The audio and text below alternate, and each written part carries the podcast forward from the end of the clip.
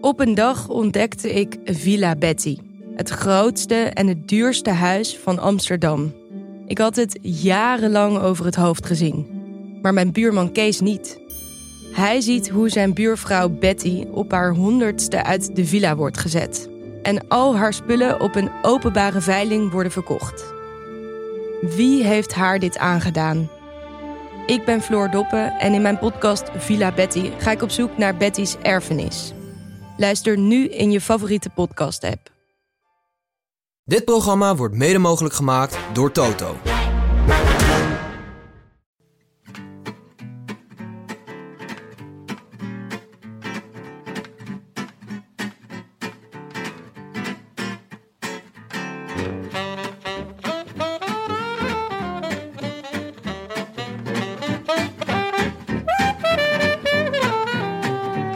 Is zondag 11 oktober en live vanuit de Dag en Nacht Studio's in Amsterdam West is dit de Rode Lantaarn.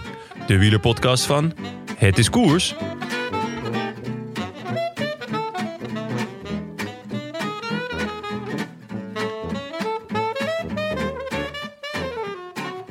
We halen hem nog maar een keer van stal. De Wilunga Hill-theorie. Dit is het eerste jaar sinds de Copernicaanse wending dat Richie Port in de Tour Down Under niet iedereen op een hoopje reed op Wilunga Hill. En sindsdien is alles anders. Vlak daarna brak corona uit. Het hele wielerseizoen werd verplaatst naar het najaar. Sagan wint geen koers meer. Er worden vrouwenkoersen gereden zonder een integraal Nederlands podium. In de Giro is het slechter weer dan in Wevelgem. De ene etappe finisht om drie uur en de ander om half vier. Jan Bakelands laat renners verliezen nog voordat ze aan de koers beginnen. En dat was vast ook de strategie van Simon Yates toen gisteren bleek dat hij rondreed met SARS-CoV-2. En als klap op de vuurpijl wint er vandaag een Pedersen in Parijs Tours en een Pedersen in Gent-Wevelgem. Het is dat de Pedersens op waren, maar anders had er vast ook eentje in de Giro gewonnen. Daar werd het een Portugees met een bakpfeif in het gezicht waar Anthony Lurling nog wat van kan leren. Zo eentje die met een eend op de borst rondfietst. Ook zoiets wat weer alleen kan in 2020. Desalniettemin, felicidao aan weer een Portugees in deze Giro. Ruben Guerreiro. Castro Viejo, the Spaniard, Guerreiro, the Portuguese, hoping to become the first Portuguese rider in 31 years to win a stage. Lucas Hamilton, the Australian, and the Brit, Geoghegan Hart, gaining time. And with Castro Viejo failing to ride the Portuguese off his wheel, it would be the former national champion who would take his first ever big win in the pro peloton. A maiden Grand Tour stage win for Ruben Guerreiro, and a second stage win of the race for EF Education First. I wish I could be in the south of France. In the south of France. Sitting right next to you. Oké, en eh, alsof niet al echt alles anders is dit jaar, is, eh, zit ik nu in de studio met Jonne. En zit, Hoi. zit Willem in de bunker in Osdorp, omdat hij een loopneus heeft. Nou, niet alleen een loopneus hoor. Met, met een loop, met een loopneusje had ik nog wel gedacht, dit, is zo, dit, is gewoon, dit hoort gewoon bij het seizoen. Wat loopt er nog meer dan?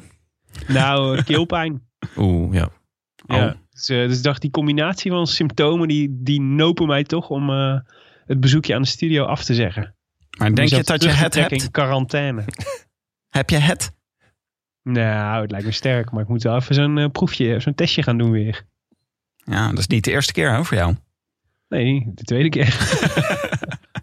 Jij bent echt zo'n zo'n Hollander, hè? Gewoon, hop, het is gratis. Ik pak, hem- pak hem elke week mee. Hup, door die straat maar weer. Ja, ja, bonuskaartje mee en genieten maar.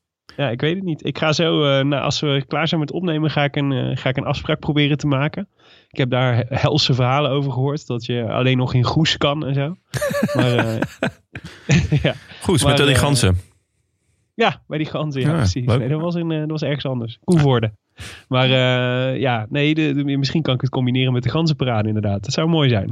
Maar ehm, nee, ik, eh, ik eh, moet zeker even een testje doen, ja. Maar waar je het misschien mee kan combineren, wat, wat misschien handig is, als je nou dat testje even gaat halen in Roubaix. Want daar is ineens heel veel plaats vrijgekomen. Daar hoeft namelijk geen testje meer worden afgenomen. Mooi bruggetje, Tim. Dankjewel. Ah, dit- die gaat wel voor het slechtste brugje van het jaar, denk ik deze. Jongens, dit is toch echt een ramp. Parijs-Roubaix gaat niet door. Ja, onbegrijpelijk. Echt on, nou ja, onbegrijpelijk. Er woont daar toch geen hond? Ja, ik denk ook. Je kan, Nou, in Parijs en Roubaix wonen best veel Ja, mensen. maar hoor. Parijs, Tour, Parijs Tours mocht starten vandaag. En Mhm. vanuit daar gaan ze naar het zuiden. Maar naar het noorden, daar woont helemaal niemand. Ja. Maar ik denk dat ze bang zijn voor het publiek, toch? Dat er gewoon weer een hoop, hoop publiek komt. En dat die gemeenten die, waar ze doorheen gaan gewoon geen vergunning durven afgeven. ja, het punt is dat ze gewoon niet kunnen controleren hoeveel supporters er langs de kant gaan staan. Maar je zegt gewoon, je mag niet komen. Nul. Ah, Je mag niet komen. ja, Jonne, maar... En dan iedereen die er staat, zeg je, hoi, dat is dan eh 150 euro alsjeblieft. Zo moeilijk is het toch niet? Nou, dat Ja, is te moeilijk om te controleren. Dat lukt, dat Het is lukt dus openbare weg. Dat kan misschien in de velodroom wel. Maar je kan toch niet mensen verbieden om langs de kant van de weg te gaan staan... waar toevallig een koers gaande is. Nou, moet jij eens opletten. Ja. Dat kan je gewoon wel verbieden. Ik moet wel zeggen, ik vond het wel. eh, we waren natuurlijk al. We hadden natuurlijk het voorjaar hadden we natuurlijk zo klap na klap gehad van al die koersen die waren afgelast. Maar deze komt toch wel aan hoor, moet ik zeggen. Ja, dit is Ik- echt eh, onthoofding. Parijs-Roubaix is wel echt mijn lievelingskoers. En ik, ik vind het wel echt heftig dat we het gewoon een jaar zonder moeten stellen. Ja, het, is, eh, het zou ook de grote showdown worden, denk ik. Hè? Tussen Wout van Aert en eh, Mathieu van der Poel dit jaar. Ja. Ja, Mike Teunissen ja. Mike Teunissen en Ja, de- Die had, die had geprofiteerd van deze, van deze epic showdown. waarschijnlijk wel. Ah, we, hebben, we hebben zondag nog, hè? de twee grootste verliezers van dit weekend. Ja, snap ik. Nou, corona was wel een beetje een thema hè, deze week. Want eh, Simon Yates die stapte dus uit de Giro. Ik weet niet of hij nou zo wisselvallig reed vanwege corona... of dat dat gewoon in de aard van Simon Yates ligt. Lijkt wel beetje zo te zijn. Volgens mij had hij geen klachten. Dus het is niet. eh, dus het zou, het zou natuurlijk kunnen, maar het is niet Ja. waarschijnlijk. Heel, heel milde klachten. Maar ik moet wel zeggen, toen hij zo eh, op dag drie eh, dus naar de Etna zo al episch loste. Toen kwam hij de, de, de streep over met het, met het truitje helemaal open. Toen dacht ik, oef. Naast het, ja, dat, dat, dat geeft gewoon zo'n slechte indruk. Dan voel je je echt niet goed. Ja, het kan, kan natuurlijk ook gewoon zijn omdat hij echt afgepeigerd was. Dat heeft Geesink altijd. Die heeft hem altijd zo helemaal zo wapperend open. Ja. Kost je, Dus was dat, de, was dat de reden waarom je dacht, oef. nou ja, het geeft gewoon aan dat je het echt heel zwaar hebt gehad. En ja, als je dat op dag drie al hebt, nou ja, het, het verbaasde me niet. Maar ja, het is een beetje story of his life aan het worden. Je weet nooit wanneer hij goed is. Maar ik vond eh, het meest opvallende deze week... vond ik wel het tv-optreden van Jan Bakeland. die dus corona bleek te hebben. Waardoor nu ook eh Ties niet mag starten. Eh, waar ging Ties ook weer starten? In Wevergem Ja, natuurlijk. Gent Wevergem, ja. Ja, ja precies. En eh, Michel Wuits eh, ook niet, eh, niet mocht afreizen. Dat was, Ja. ja, ja die, die zat er ook bij. Ja, bommetje Bakelands noemen ze hem inmiddels. Gewoon, eh, hij heeft gewoon een bommetje gelegd onder, onder het hele Belgische wielrennen als hij niet oppast, toch? Ja. Ja, Wel fascinerend dat dan Lotte Kopecky, die toch ook aan die tafel zat, die, eh, mocht, gewoon, eh, die mocht gewoon wel starten vandaag. Ja. ja Sunweb is altijd wel een beetje het braafste jongetje van de klas, heb ik het idee. Maar Mm. eh, ja, op zich goed hoor. Eh, laat dat voorop staan. Nou, wel heel wat zuur voor. Dat zeg je nu, dat, dat ze het braafste jongetje van de klas zijn. Maar het is natuurlijk best wel een beetje gek dat je als je, zo, als, je als team zo streng bent in die bubbels. Hè, wat Sunweb de hele tijd is geweest, volgens mij. Ik bedoel, we hadden het vorige aflevering nog gehad over eh, Michael Store, die eh, weggestuurd werd omdat hij een shampoo, shampoo was gaan kopen. Ja. Dat het dan toch best wel raar is dat je Ties Benoot toestaat om naar een tv-studio, waar je toch heel veel andere mensen tegen gaat komen, eh, eh, te sturen. Ehm, eh, ja, ik bedoel, het is ma- makkelijk praten achteraf, maar daar zullen ze toch wel een beetje spijt van hebben. Gok ik. Ja, ja gekke keus. Ja, zeker. Ja, toch? Ja. Want het, is ook, het was ook niet, hij had er ook niet kunnen zitten. Had Ja, misschien- of zo. toch, toch zichtbaarheid. Ik bedoel, Ja. ja, dat hebben ze, hebben ze ook nodig. Weet je, het is ja, toch een soort van vervanging van de Heilige Week. En ja, dan als je ergens zichtbaar eh, kan zijn, dan is het daar, zeker in België. Ja, maar je Ja. zou zeggen, wees dan zichtbaar in Gent-Wevelgem zelf in plaats van in de voorbeschouwing. Ja, ja, dat is waar. Maar ik begin me langzaam maar zeker wel een beetje zorgen te maken om de Vuelta. Die eh, volgende week start. Over negen dagen om precies te zijn. Wat een beetje gek is. Ja, heel gek. Op dinsdag hè, start hij. Ja, is toch raar? Ja, ze hebben gewoon Nederland overgeslagen. Dus normaal gesproken waren dan zeg maar zat- waren zaterdag, zondag, maandag de etappes in Nederland, geloof ik.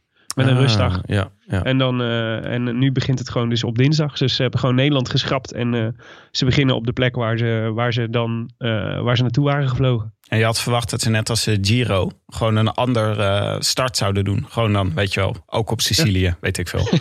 als, het, als het peloton er toch is. ja. Maar nu, eh, dat was eh, wat wel leuk was geweest, was even de overlap tussen de Giro en de Vuelta. Gewoon de- het gevoel hebben dat er twee grote rondes tegelijk bezig zijn.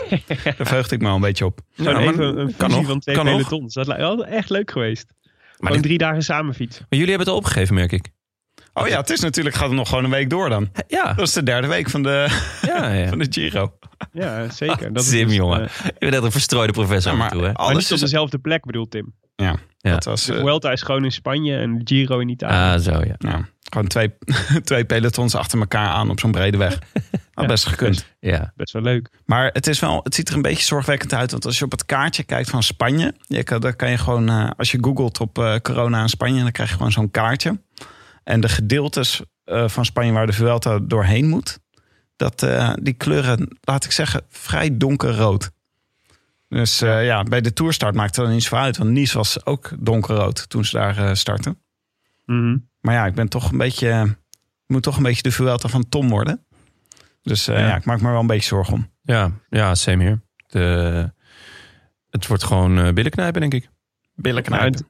En, hoe dan ook raar, toch? Want eh, ik hoorde Karsten Kroon volgens mij vandaag ook zeggen dat in ieder geval die, eh, die Jumbo-Visma-jongens ook allemaal geen niet een hoogtestage of zo hebben kunnen doen. Omdat, het, eh, omdat overal die gebieden zo afgesloten zijn. Dat je eigenlijk niet, meer mag, niet echt makkelijk kan reizen en zo. Oh, echt? Dus de, de voorbereiding is ook voor heel veel renners heel anders. Dus als we al een Vuelta krijgen, dan zal het, een, zal het ook in dat opzicht weer een rare zijn. Ja. Oké, laten we, we gaan het zo meteen nog verder over eh, de koers hebben. Eerst nog even terugkijken naar wat we eerder gezegd hebben. Natuurlijk waren er weer rectificaties. en de eerste was voor jou, eh, Jonne. Dat ging over COVID-19. Ja. Natuurlijk een van onze favoriete renners uit het peloton. ja, schitterende renner. Eh, waar Wel echt een plaag voor de rest van het peloton, maar voor de rest, eh, ja, prima peer. Kan je even vertellen waar het over gaat? Ja, zeker. Eh, Ruben S. die mailde ons. Beste bankzitters. Het was weer een leuke podcast om naar te luisteren. Maar als student Infection and Immunity... Dat is iets Engels, denk ik. eh, kon ik het toch niet laten om een rectificatie in te dienen. Het betreft de zaak COVID-19. Overigens een geniale woordgrap. Waarvoor dank Ruben S. Jonne gaf aan dat COVID-19 het coronavirus is. Maar dat is onjuist. COVID-19 staat namelijk voor Coronavirus Disease 2019. Dit betreft dus de ziekte die je krijgt na infectie met het virus en niet het virus zelf. In deze pandemie hebben we trouwens te maken met het SARS-CoV-2. Wat niet het coronavirus is, maar een soort coronavirus. Ja, het ging dus over Alessandro Covi. ja. Die, eh, waar, welke, wa- wat was ook weer, de- waar was hij, had hij ook weer goed gereden? In de Giro. Hij was, Nee, ja. in de, nee, Nee, in, in, de Binkbank. was het in de Big Nee. Nee, nee, nee, nee, nee. Hij, was, hij reed in uh, oh, De pijl. Brabantse Pijl. Ja, precies. Daar had hij goed Ja. gereden. Ja. En daarom hadden we het over hem. En toen bleek dat hij in de Binkbank, ja, 19e was, of, eh, 19e was geworden. Ja. Covi was 19e. Dat vond ik heel Oh, heel vet. Ja. In etappe 5 was dat, hè? en niet in het Ja. algemeen We klasse. hadden nog meer semantische gekkigheid, hè? We hebben namelijk een mailtje van Freek de Graaf. Tim, dat vind ik echt wat voor jou. Ja. Eh, ja, Freek van der Graaf die mailt ons beste bankzittende. Graag wil ik een verzoekje tot rectificatie plaatsen. Terugkerende zinnen als... We hadden nog een rectificatie omtrent ganzen.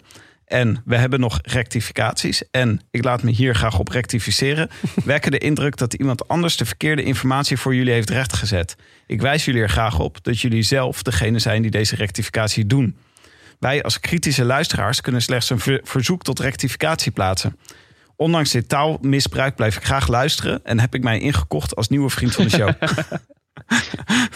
Goed, dokter Vroep. Oh, ja. Ja. dat is blijkbaar. Ja. dokter Vroep. Oké, dokter Vroep. We moeten Ja, dus voortaan zeggen...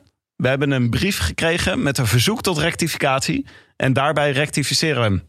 Nu. Ja, precies. Vind ik Dus wel de- de heel veel heet vanaf moeite. nu gehonoreerde verzoeken tot rectificatie. Precies. Willem, we hebben er nog meer. Ja, wel, het ging natuurlijk over de, de uitspraak van, eh, van ehm, de renner van Sunweb. Die, eh, de, de beste renner van Sunweb in de Giro momenteel. Eh, Jay Hindley. Eh, of Jay Hindley. Of Jai Hindley. Of Jai Hindley. Eh, en we, kwamen er wederom niet uit. We hebben dit probleem wel eens vaker aan de hand gehad. Eh, en we, we, vroegen aan of, of iemand van Sunweb ons kon verlossen met een, met een definitieve uitspraak. En dat hebben we geweten. Want we kregen sowieso allereerst een WhatsApp van Lennart Hofstede. Die schreef: Het is niet Jay Hindley, maar Jai Hindley. Hindley op zijn Nederlands dus. Jai kan er heel boos om worden als iemand zijn naam als Jay zegt. Vond ik een leuk dreigement. George Groot, hun data-expert, die mailde ons. en als klap op de vuurpijl kregen we ook nog een voice memo van eh, Michiel Elijzen.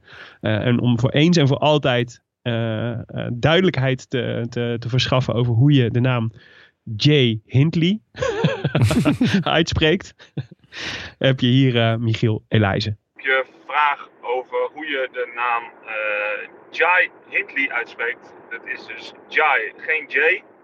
Dat dacht ik ook. Eh, het is niet dat hij daar boos om wordt, maar hij heeft toch echt liever dat je Jai zegt. Dus het is voor alle duidelijkheid en voor eens en voor altijd Jai Hindley.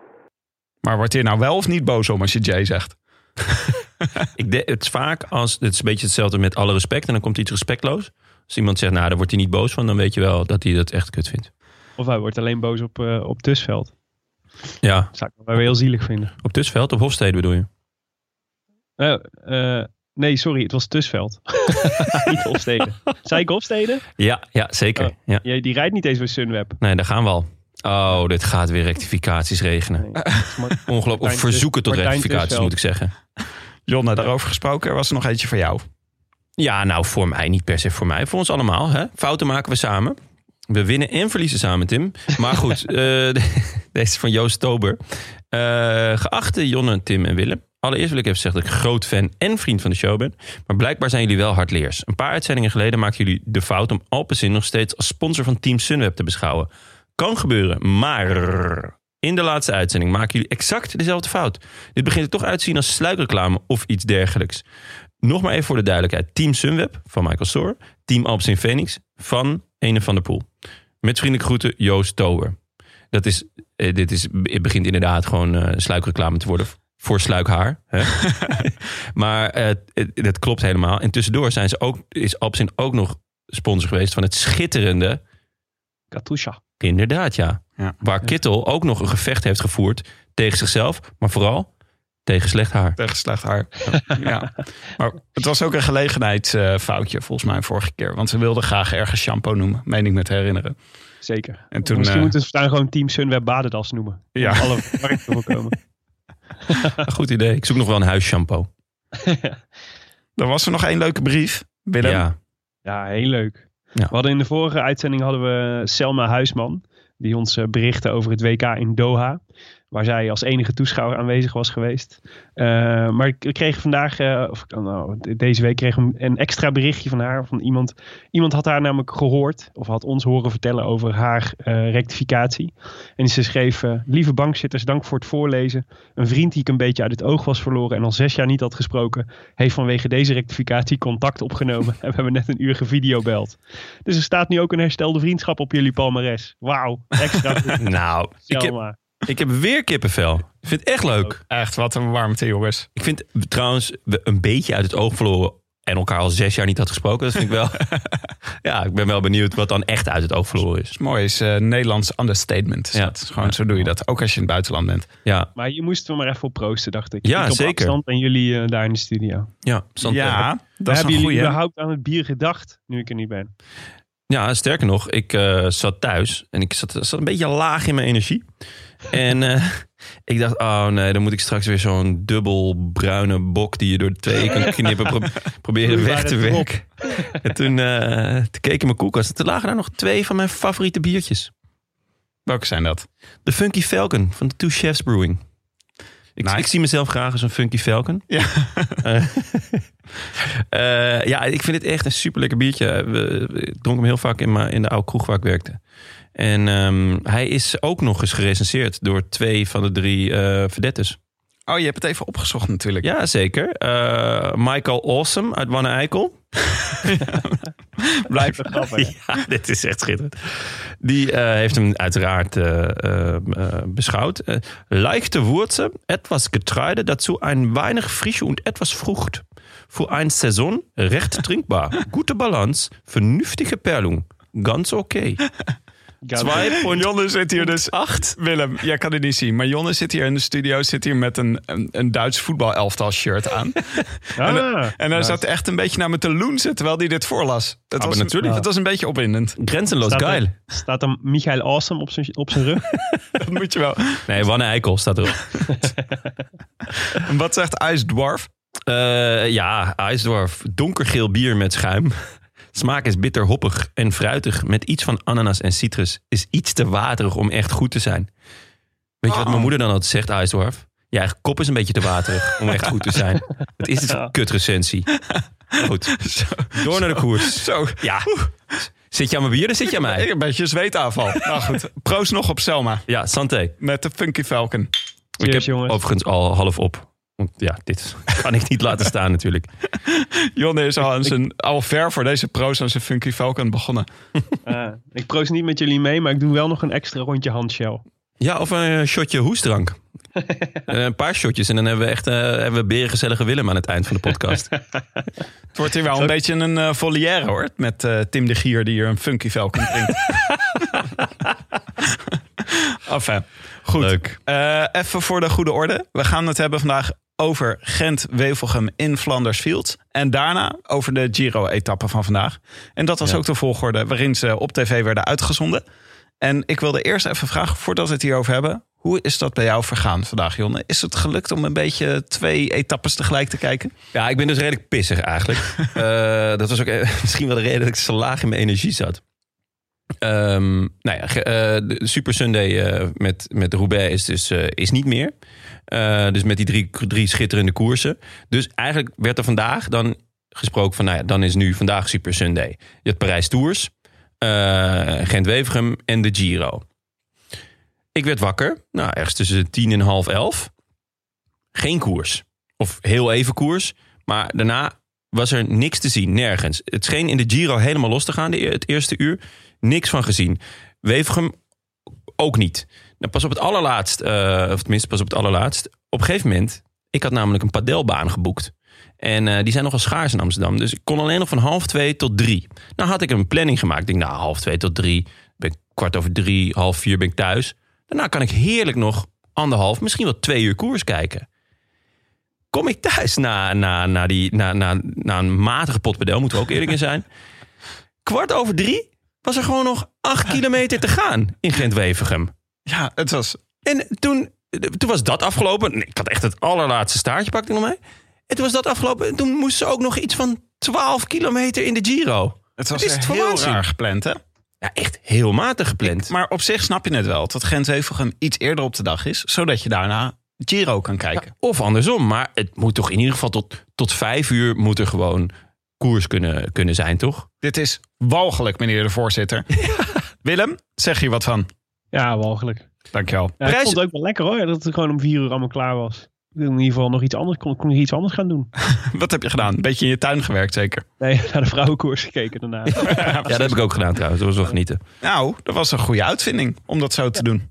Dat was een hele goede uitvinding. Ja, Dus eh, de vrouwen waren na, de, de vrouwen van Gent-Wevelgem waren na de mannen. ja. Overigens, de grote verliezer was eh, denk ik vandaag wel de NOS. Die, wat, hoe, wat was er op de NOS? Eh, nou, volgens mij was er ook nog eh, de eh, finale van Roland Garros. En eh, er was ook nog Formule 1. Maar zij zonden toch eh Pinoquet tegen Amsterdam uit. Belangrijk. Dit Ja. is toch Ja, ongelooflijk? sommige mensen vinden het ook belangrijk. Zoals de podcast eh, De Lange Corner, Jonne. Ja, die vorige week onze, onze airtime pakte. Waardeloos. Eh, maar goed, Gent-Wevelgem, laten we het daarover hebben. Dat heet tegenwoordig Gent-Wevelgem in Flanders Fields. Ik was hier dus in de buurt op vakantie, dus ik herken het landschap. Schitterend Ja. stukje van, eh, van Vlaanderen, jongens. Het begon in Ieper eh, voor het eerst. En ze reden 232 kilometer naar Wevelgem. En Ja, ze was, proberen ieder jaar die, eh, die eh, Eerste Wereldoorlog referentie sterker te maken, heb ik het idee. ja. En eh, dus nu vandaar ook de start in Ieper. Een belangrijke stad natuurlijk in de Eerste Wereldoorlog. Maar ik vind dat wel leuk. Ik merk wel dat, het, dat die koers daardoor wel een soort van nog meer karakter krijgt. Dat is Ja. wel eens een meer verhaal. Dat is tof. Ja, slim gedaan, want het is van dezelfde organisator als de Ronde van Vlaanderen. hè? Dat is dezelfde organisatie. Flanders Classics. Flanders Classics. Dus die zijn gewoon een beetje aan het denken. Wat is eigenlijk het verschil tussen deze koersen? Hoe, geven we dat, hoe brengen we dat mooi eh, over aan het publiek? Nou, dat doen ze Ja. dus zo. In Ja, starten. Slim. En dus eh, een eh, nou, vrij lange, zeg maar 130 kilometer, ehm, kon je nog vrij rustig koersen. En daarna kreeg je al die heuveltjes. En vooral de Kemmelberg, die moeten ze dan een paar keer over. Die, Ja, dit keer een keertje extra. Hè? Want het gedeelte door Frankrijk was geschrapt natuurlijk. dus eh, drie keer, geloof ik. Dat wel. En dan eh, een uitloper van een kilometer of 30 naar de finish. Vlak. Eh, nou ja, goed. We konden dus inha- we konden inhaken op Sporza. Ehm, en daar zagen we dat er, een, dat er een kopgroep was. Een vroege vlucht. Met Ja, daarin... je kon om eh, half tien al inhaken, toch? Het was echt heel... eh, ik, was, ik, ik ging rechtstreeks van mijn bed, ging ik, eh, kon de televisie aan. Dat vind ik ook altijd luxe als dat, Ja, maar- als dat mogelijk is. Ja, maar daarna wa- was, waren de beelden weer een tijdje weg. Ja, dat was jammer. Dat- Maar het was in ieder geval een fijne ochtend daar. Ja, maar ja, goed. Toen was ik dus nog niet wakker. Maar hij heeft dus best wel lang een eh, vroege vlucht vooruit gereden. En daarin zat onder meer Mark Cavendish. Die, Ja. vandaag- die was een beetje zijn rondje aan doen hè, vandaag. Ja, achteraf eh, was hij ook in tranen dat dit toch wel eens zijn laatste koers zou kunnen gewe- geweest kunnen zijn. Officieel dan, hè? want volgens mij zijn, zijn laatste koers dat hij daadwerkelijk meedeed was natuurlijk al twee, drie jaar geleden. Eh, maar ja, groot kampioen. Ja, en ook wel raar toch? Dat het dan zeg maar zomaar voorbij waait. Zijn laatste koers. Je zou zeggen, als je dat dan van tevoren aankondigt, dan, dan, kun, dan kan de organisatie daar ook nog wel een soort van momentje van maken of zo. Maar nu was het echt, eh, nu de- zelfs de verslaggever aan de finish leek verrast te zijn doordat Mark Cavendish in één keer begon te huilen en zei dat het was omdat dit waarschijnlijk zijn laatste koers zou zijn. Ja, ik denk dat zelfs zijn ploeg eh, verrast was. Want volgens mij eh, hebben ze hem gewoon opgesteld voor de Scheldeprijs eh, woensdag. Maar goed, misschien dat ze Mark nog niet geappt hebben. Dat kan natuurlijk. Verder zat in de vroege vlucht eh, Alexis Gouchard. eh, Alexander Konichev. Zoon van Dimitri Konichev, ex-TVM. Ja, Ja, ja dus dat, is, eh, dat was toen ik net begon met wielrennen kijken. Toen was Koningschef van, eh, van TVN was echt een, eh, echt een grote naam. Dus Ja. en dat is, het is zo grappig dat we dus, de, ja, dat is, we, zien, we hebben natuurlijk met Adrie van der Poel en Mathieu van der Poel ook gezien. Maar ik, ik begin nu te zeggen, het is echt op de leeftijd te komen waarin ik de tweede generatie renners, zeg maar, de, waarvan, waarvan ik de vader ook al heb zien, actief heb zien fietsen. Dat is toch ook best heftig. Ja, ik kan me voorstellen. Maar die gaat jullie ook overkomen, jongens. ja het, hetzelfde erlebnis had ik vandaag toen eh Betty Jol, die blijkt dus met de dochter van Andrea Tavi te gaan. Echt? Toen dacht Ja? ik ook van, dat, wacht even niet, de, de dochter, eh, hoe heet ze? Nog iets Tavi. Eh, Andrea? Greta. Oeh, Greta, Greta. Tavi. Ja, niet echt een Italiaanse naam. Ja. Leuke naam. nou is toch Ja. leuk. Verder Ja. eh, over, eh, eh, ja, over beroemde eh, renners gesproken. Leonardo Basso. Geen familie van, hè? Geen familie van. Nee, nee, nee. Julien Maurice, Kenny Molly en Gilles de Wilde. Eh, ja, dat is een kleurrijke, kleurrijke kopgroep. Tot ongeveer een meter, eh, een kilometer of 60 voor de finish. En dat was eigenlijk eh, waar, het, eh, waar, waar ik inhaakte ongeveer. En eh, toen was het eigenlijk eh, vooral, nou, hoe zou ik zeggen, zenuwachtige koers was het. Dus heel veel aanvallen al, zo op, eh, op kilometer of 60. Stootjes van Mathieu van der Poel en van de Jumbo's. Ik zag de hele tijd uit elkaar vallen. En daarna weer in elkaar, eh, in, elkaar gaan. Eh, mensen hadden er wel zin in, hè? Ja, ik, ik, ik zou graag mee willen praten. Maar ik, ik, heb dus, ik, heb, ik heb vrij weinig kunnen zien. Ik heb wel een gedeelte teruggekeken. Maar gek genoeg had mijn recorder ook bedacht van... nou, deze sportzaal op zondag neem ik een keertje niet op. Eh, dus ja, ik heb het met, met flarden en stukken terug moeten kijken. Dus ik, eh, ik, ik la- laat deze even aan Willem. Ja. Nou, het was, eh, ja, was chaos eigenlijk. Maar het was, het was wel leuk. ik vond het wel leuk, want er, gebeurde... Het was sowieso prachtig weer om naar koers te kijken. Dat, hier regende het een beetje. En af en toe, af en toe was er een regenboog en zo. Maar dat was in Daro ook. Dus eh, je had af en toe regen en dan stak de wind weer op. En op een gegeven moment was er zo'n fase waarin het in één keer heel hard leek te waaien. En toen waaide Daniel Os de gracht in.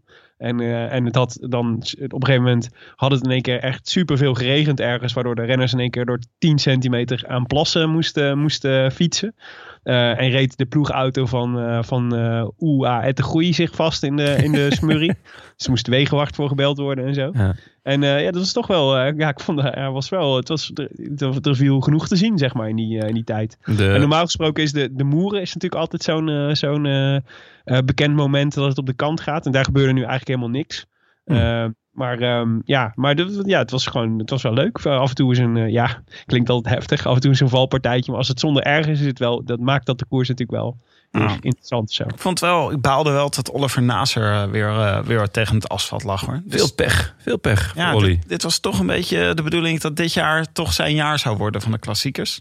Ja. Want Nou, het ging wel. Hij was, werd geïnterviewd van tevoren. En toen eh, het ging natuurlijk nog even over zijn knie. Die hij geblesseerd had in de Bing Bang Tour. Maar waarbij al wel bleek dat bij die laatste etappe dat Van de Poel won. En hij tweede werd en eigenlijk nog heel dichtbij kwam. Dat het met die knie eigenlijk best wel meeviel. En dat had hij zelf eigenlijk ook wel. eh daar was hij zelf, had hij ook wel moed uitgeput. Het is wel zuur dat, het dan, eh, dat hij dan weer, eh, weer, weer valt. En volgens mij ook weer op die knie viel. Ja. Maar dit was dus, het was wel bijzonder. Dat we zaten dus 60 kilometer voor de finish. En ze ging er echt al voor. Dus het was, je hebt, ik ben het helemaal met je eens. Het zag er gewoon allemaal schitterend uit, het parcours. Maar het was, ja, je zou kunnen zeggen, eh, plaagstootjes van Mathieu van der Poel. Maar ik vond toch dat het allemaal vrij serieus uitzag op de, Ja. op de, op de Kemmelberg. En eh, op een gegeven moment was ook eh, Wout van Aert, die was er even vanaf. En die moest teruggereden worden. En nou, het was wel, ja, er gebeurde veel. Maar daarna kwam eigenlijk een periode waarin er niet zoveel gebeurde. Want toen plooide het een beetje. Toen kreeg je dus op een gegeven moment kreeg je een kopgroep met een, nou, met daarin best veel grote namen. Met een achtervolgende, kun je wel zeggen, een elitegroep. Dus rond, rondom 40 kilometer voor de finish had je dus een kopgroep met Gianni en Florian Vermeers. Met Gouchard, met Trentin, Van Marken, Mike Teunissen. Erg leuk om weer te zien. Ja. Luc Rowe, Mats Pedersen en Stefan Koen zaten in de, in de kopgroep. Toch ook niet de minste? Ja, Best een chique groep al. ja, echt een chique groep. Ja. En daar zat een seconde of twintig steeds, of een halve minuut, zat er een, eh, een groep achter. Daar zat Van Aert en Van der Poel en Askreen, Degenkop, Dylan Teuns en Bettiol. Ja. Dus eh, dat waren echt eh, geen, eh, geen misse namen. En die waren gewoon keihard achter elkaar aan het koersen. Ja, schitterend. En dat duurde best wel lang. Voordat, ja, voordat die weer bij elkaar kwamen. Dus dat, Ja. was, dat was eigenlijk, dat verbaasde een beetje. Zo'n zenuwachtige fase. En daarna eigenlijk een padstelling, een tijdje. Ja, en eh, het moment dat het eigenlijk weer openbrak was de laatste keer Kemmelberg. Eh, en dat was wel echt indrukwekkend, want die groep reed omhoog. En volgens mij Kung met name was daar. eh, Kung en Trentin waren eigenlijk de beste uit die, uit die kopgroep. Maar achterin, je zag zo'n mooi overzichtsshot van bovenaf. richting beneden de, de, de Kemmelberg. En Kung en, en Trentin waren al bijna boven. En Van Aert en Van der Poel die begonnen me toch aan een, aan een, Ja, aan een rush zien. naar boven. Dat was echt, eh, dat, nou ja, Van Aert was super indrukwekkend sowieso, want die, die reed echt het hardst. Eh, van der Poel was de enige, die zijn, de enige die zijn wiel kon volgen. En die reden echt in één keer die, de, de, het gat naar die groep dicht. Eh, en daardoor ontstond boven op de Kemmelberg ontstond eigenlijk de, de nou ja, man of 15 bij elkaar. Kung reed daar nog eventjes voor, maar die werd, die werd teruggepakt. Maar een man of 15 bij elkaar, die het, ja, dat waren de sterkste, de sterkste uit, uit, uit de koers. Ja. En toen kregen we een best wel eh, interessante finale. Want toen begonnen een heleboel mensen begonnen gewoon aan te vallen en sprongen weg. Ja. Dus eh, we hebben een uh, demarage gezien van eh Bettiol. We hebben gezien dat Van Aert probeerde weg te springen. We hebben gezien dat Koen nog een keer probeerde weg te springen. Van der Poel verdedigde een beetje, vond ik. Vond je Ja. niet? Ja, zijn reactie achteraf dat hij na de laatste keer Kemmel... dat het beste er wel af was bij hem. En dat Ja. hij zich toen... ehm, nou ja, goed, zullen we het zo, zo meteen nog wel over hebben. Eh, heeft hij zich gefocust op, eh, op Van Aert. Althans, hij zag hem als sterkste en dacht, eh, die laat ik niet rijden. Want dan rijden we samen naar de, naar de meet in ieder geval. Er waren in ieder geval nog twee momenten waarvan ik dacht, die waren echt wel bepalend voor het koersverloop. Dat was op een gegeven moment die aanval van Bettiol zorgde ervoor dat hij eigenlijk die groep van 15 in, twee, nou, ja, in tweeën brak. Eh, en onder andere Teunissen zat er dus vervolgens niet bij. Dus wat betekende dat Van Aert eigenlijk geïsoleerd zat in de kopgroep. Eh, en eigenlijk gebeurde hetzelfde eh, met Van der Poel. Want die had Gianni Vermeers eigenlijk bij zich als, als knecht. En die viel op een Ja. gegeven moment. En waardoor hij ook alleen kwam te zitten. En, en dat was wel bepalend voor wat er vervolgens gebeurde. Want zij hadden allebei heel veel baat gehad bij, bij een ploeggenoot die het beter had kunnen controleren. Nou, wat wel een mooi moment was. Ik keek dus op Sportza. Eh, en eh, op, vlak voor eh, de laatste kilometer sprong Bettiol weg. Trentin, Seneschal en Pedersen glipten achter hem aan. Waardoor Wout zei... Hè? Dan rijden alleen maar buitenlanders weg. Ja, Die was echt een zenuwinzinking nabij. Ja, die vond die al was, dat not Van. Aert groot onrecht werd aangedaan. ja. Dat Van der Poel de hele tijd achter hem aan bleek, bleef, eh, bleef rijden. Ja. Die gast is het ook echt helemaal kwijt. hè. Ik bedoel, dat, dat nationalisme van hem is echt Ja, het niet gaat- te harde meer. Het gaat wel echt ver, ja.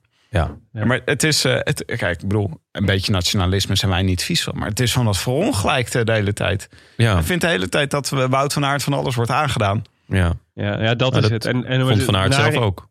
Ja, van Aert Ja, zelf ook. nou ja, ik dacht tot dusver dat Van Aert daar eigenlijk redelijk, eh, redelijk eh, nuchter mee omging. Maar, eh, maar de- ja, de- de- na, net na de koers viel dat in ieder geval wel een beetje tegen. Ja, Maar ja, daar moeten we het zo nog maar even over hebben. Ja. Maar ik vond na die aanval van, eh, van eh, dus Trentin, Seneschal en, eh en eh, Bettiol die, eh, die er vandoor gingen. ehm, daar zag je eigenlijk dat, dat eh, eh, Van Aert en Van der Poel eigenlijk dat, dat, dat eerst dat moment misten, zeg maar. En toen was er, het, maar het fascinerende was dat, dat eh, net toen ik dacht, oh, dit is, het is jammer dat jullie nu niet, eh, dat jullie er nu niet achteraan rijden, want dit kan wel eens de beslissende zijn. Dat Mats Pedersen toen het besluit nam om er in zijn eentje achteraan te Ja. gaan. Eh, en in zijn eentje dus dat gat dichtreed. En dat bleek Ja. met, de, met de kennis eh, van nu, zeg maar, bleek dat en heel belangrijk en waanzinnig knap. Maar ook eigenlijk dus maakte het eigenlijk tot twee gemiste kansen voor Van der Poel en Van Aert om, om terug te komen op die groep. Maar was het, eh, was het niet zo dat Mats Pedersen die sprong er achteraan? Eh, Wout van Aert die zag dat, of eh, Van Aert van der Poel zagen dat gebeuren. Er viel een gat. Van Aert die ging het nog proberen, die zette nog aan. En Ja. net op het moment dat eh, Van der Poel dan over moest nemen om dat laatste stukje dicht te rijden, stuurde Van der Poel weg. Ja, Van der Ja. Poel had, eh, ja, ik, maar ja, ik denk dat het eerder uit onmacht was dan uit onwil hoor. Eh, ik denk, en ik, nou ja. Ja, want anders eh, had hij nog kunnen winnen. Ik bedoel, kijk, kijk naar Pedersen, die, die hem gewoon pakt. Ja, Maar het was wel echt heel knap dat Pedersen dat, dat groepje daarvoor nog terughaalde. ja, ja, hij want- had kennelijk wel de macht die, die dus Van Aert niet had ook. Ja. Nou, of eh, ik, ik ging eigenlijk vanuit dat Van der Poel dat laatste stukje niet dicht wilde rijden, omdat het, dat volledig Wout van Aert in de kaart speelde. Want dan Mm. moest hij dus de laatste poef doen. En dan kon eh, Van Aert die, eh, kon, eh, kon nou ja, betrekkelijk fris aan de sprint beginnen. Ja, nou, ja. zou Dus het was een beetje gokken ook. Ja, Maar goed, Maar wel, eh, van, Pedersen zei dus dat hij na afloop dat hij, eh, dat hij eh, 10 kilometer daarvoor nog kramp had gehad. ja. Eh, en zich echt niet zo eh, geweldig voelde. Maar jeetje man, als je dit kan. Dat, ik, vond het echt, eh, ik vond het echt indrukwekkend. Ik bedoel, het is ook niet eh, dat eh Seneschal en eh, Trentin eh, langzaam... En Bettiol, die ging ook gewoon full Mhm. speed eh, vooruit hè, met z'n drieën. En ja. hij, rijdt, hij reed het echt binnen no time zat hij erbij. Ja, hij verbaast mij echt enorm. Ik, ehm, ik, hij stond natuurlijk wel op de radar. En toen won hij vorig jaar het wereldkampioenschap. En daarvoor was hij ook wel eens tweede geweest in, eh, in de Ronde van Vlaanderen. Dus ja, het zat wel aan te komen dat hij, dat hij een goede klassieke coureur kon worden. Maar toen begon hij ineens deze Tour ook mee te doen in allerlei massasprints. En daar gewoon ook tweede te worden. En in de Ronde van Polen pakte hij een etappe voor eh, Akkerman, geloof ik. Ja. En dan denk je van, oké, misschien heeft hij dan een beetje aan inhoud of, of aan kracht ingeboet. Maar ja, wat hij vandaag laat zien, eh, ja, dan hebben we hier gewoon eh, echt een super vette renner voor de komende jaren. Hij doet me een beetje denken wat dat betreft eh, aan Sagan. Die, die toch ook, die ook in de Tour meedoet in, in massasprints. Maar ook gewoon hier klassiekers kan winnen. Ik heb eh, heel sterke Boasson Hagen vibes bij hem. Nou ja, dat, eh, de- een beetje de, de Scandinavische connectie. Ja, is toch... ik wou Alexander Christophe zeggen. Dus als we, nou daar, als we die nou allemaal, die drie in de blender gooien... Ja, dan krijg Dan krijg je Thor Huushoft. Alright. Ja. Ja. Nou ja, hij, eh, maar prachtige overwinning. En eh, ja, hij is gewoon al het hele jaar is hij gewoon supergoed. Ja, Ja, mooi. want hij won echt met overmacht te sprinten. En eh, dat was echt, eh, ja, was, eh, dat was, ja, was indrukwekkend. Ik me een beetje tegen dat Trentin niet echt mee kon sprinten. Ja, die zou die nou echt een, het is wel echt een beetje een WK-traumaatje, toch? Want Ja. daar verloor hij het, eh, da- dat was eigenlijk het, het moment dat, wat eigenlijk natuurlijk de doorbraak van Mats Pedersen was. Maar ook de doorbraak van Mats Pedersen als iemand die eh, een sprint kan winnen. Mhm. ja. Want toen was natuurlijk iedereen dacht eh, hoe onvoorstelbaar dat Trentin het hier van die dikke Deen verliest. maar ja, Ja. achteraf blijkt dat toch wel blijkt het vrij logisch te zijn dat dat gebeurde.